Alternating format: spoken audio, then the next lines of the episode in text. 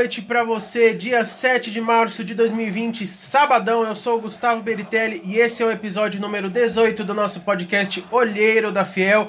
Hoje com o pré-jogo da partida entre Novo Horizontino e Corinthians, jogo válido pela nona rodada do Paulistão 2020, que acontece hoje mesmo, logo menos às 19 horas em Novo Horizonte, no estádio Jorge Ismael De Biase. Tem também as nossas enquetes com os palpites para as próximas partidas Top Fiel com aposta da Fiel Torcida para a semana e muito mais. Tudo isso numa dose de muita informação e corintianismo. Lembrando, fiel, que nós estamos no YouTube e no Spotify com o nosso podcast. Então, se você ainda não seguiu a gente no Spotify ou não se inscreveu no nosso canal do YouTube, não perca tempo. Vai lá. Assim você sempre é avisado quando nós tivermos novos episódios no ar e não deixa de acompanhar nada do nosso Coringão, além de ajudar a gente a manter o canal no ar. Então, segue a gente, inscreva-se no YouTube, segue a gente no Spotify e dá essa força pra gente, fiel. Pois é, a gente cobra que todos os jogos do Corinthians sejam tratados como decisões, que os jogadores se entreguem em todas as partidas. Isso faz parte do Corinthians e isso na verdade é ser Corinthians, né? Mas hoje eu acredito que a partida tem mais característica de decisão ainda, tem um peso ainda maior. O Timão ocupando a lamentável última colocação no grupo D do Paulistão, com somente 9 pontos em 8 jogos, vai até Novo Horizonte encarar o time da casa. Faltando 4 jogos para o final da primeira fase, o Corinthians precisa jogar bola e mais do que isso, precisa fazer resultados. É claro que a classificação está em aberto ainda, o Corinthians está em último, mas pode chegar até primeira colocação com certa facilidade ali, se conseguir os resultados. Mas o Corinthians é grande demais, nós não devemos levantar a bandeira para isso, a gente não pode se contentar com essa situação, ainda que a gente possa voltar para primeiro brevemente. Então nós esperamos raça e principalmente resultados hoje.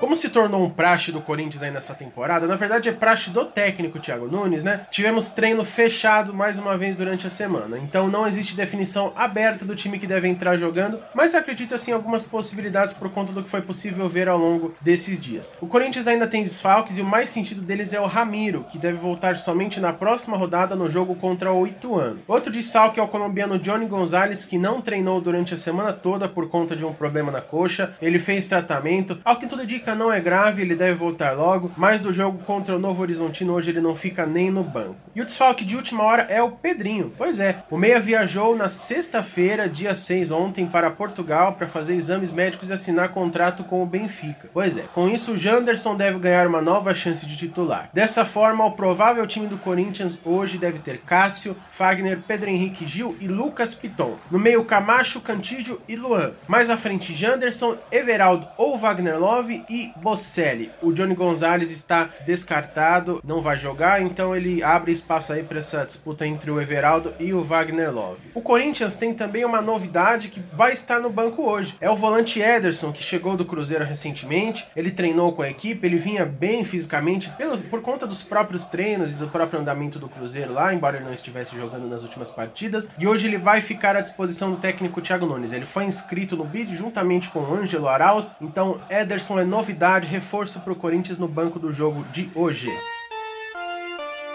O clima no Corinthians não parece ser ruim. O técnico Thiago Nunes, inclusive, deu folga para os jogadores no último final de semana, no sábado e no domingo, quando o Corinthians não jogou. Folga essa que foi muito contestada por alguns, foi abstraída por outros, mas ele parece estar tentando ali, de certa forma, ajustar o vestiário, organizar os ânimos para acertar o time dentro de campo. Eu, particularmente, não contesto isso, a forma de trabalho dele. Se a gente concordou, ou não também, né? Mas se o Corinthians concordou, foi atrás do cara, trouxe ele, sabia das características dele, que são bem diferentes do que a gente vinha tendo nos últimos anos. A gente tem que dar tempo para ele trabalhar, que é o que já foi falado aqui, e também tem que respeitar as ideias dele. Não quer dizer que a gente vai concordar com tudo, mas a gente tem que respeitar o que vai fazer o trabalho dele surtir efeito. Ele também não vai revolucionar o Corinthians, nem nada disso, porque ninguém é maior do que o Corinthians, mas a gente tem que respeitar o pensamento e dar tempo ao tempo. Mas olha, professor Thiago Nunes, o reloginho tá batendo, o tempo tá passando, nós estamos em março já, fora da Libertadores, ameaçados no Paulista. Eu tô te defendendo aqui, mas olha, Olha, passou muito da hora dos resultados aparecerem. Não recomendo a folga no final de semana, você que manda, mas que isso se reverta em resultados pra gente, que os caras estejam correndo a milhão por conta dessa semana aí de treinamento e de descanso.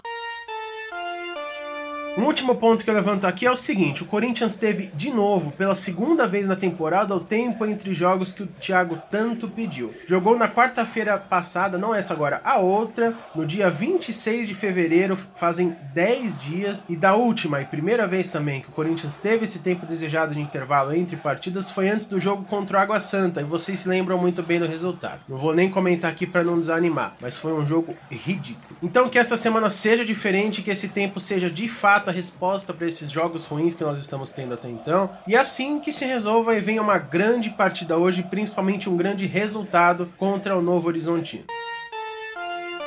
No retrospecto, nós temos desde 1986 21 confrontos entre Corinthians e Novo Horizontino, sendo 10 vitórias do Corinthians, 6 empates e 5 derrotas do Timão. Desde 2016, aí, no histórico mais breve, mais recente, nós temos 4 partidas, 3 vitórias do Timão e uma derrota. Que tenhamos então mais uma vitória do Coringão. Na nossa enquete dessa partida realizada lá no Twitter, arroba Olheiro da Fiel, deu Timão 67% dos votos foram para a vitória do Corinthians e 33 foram para empate. Necessidade de vitória, espero que esses 67% aí, inclusive eu, dos participantes que, que votaram na nossa enquete estejam corretos após o apito final.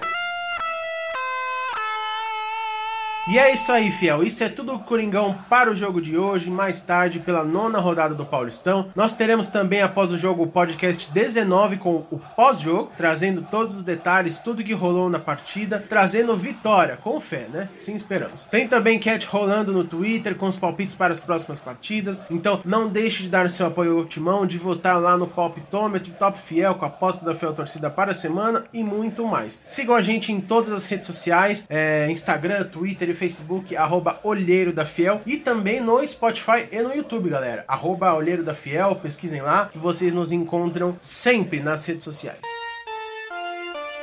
Logo, logo tem mais para vocês. Fiquem ligados, confira sempre as novidades do Coringão, análise de jogo, pré e pós-partida e muito mais. Eu sou Gustavo Beritelli, olheiro da Fiel. Muito obrigado. E nesse jogo nós teremos que ganhar. Vai, Corinthians! Vamos, Corinthians!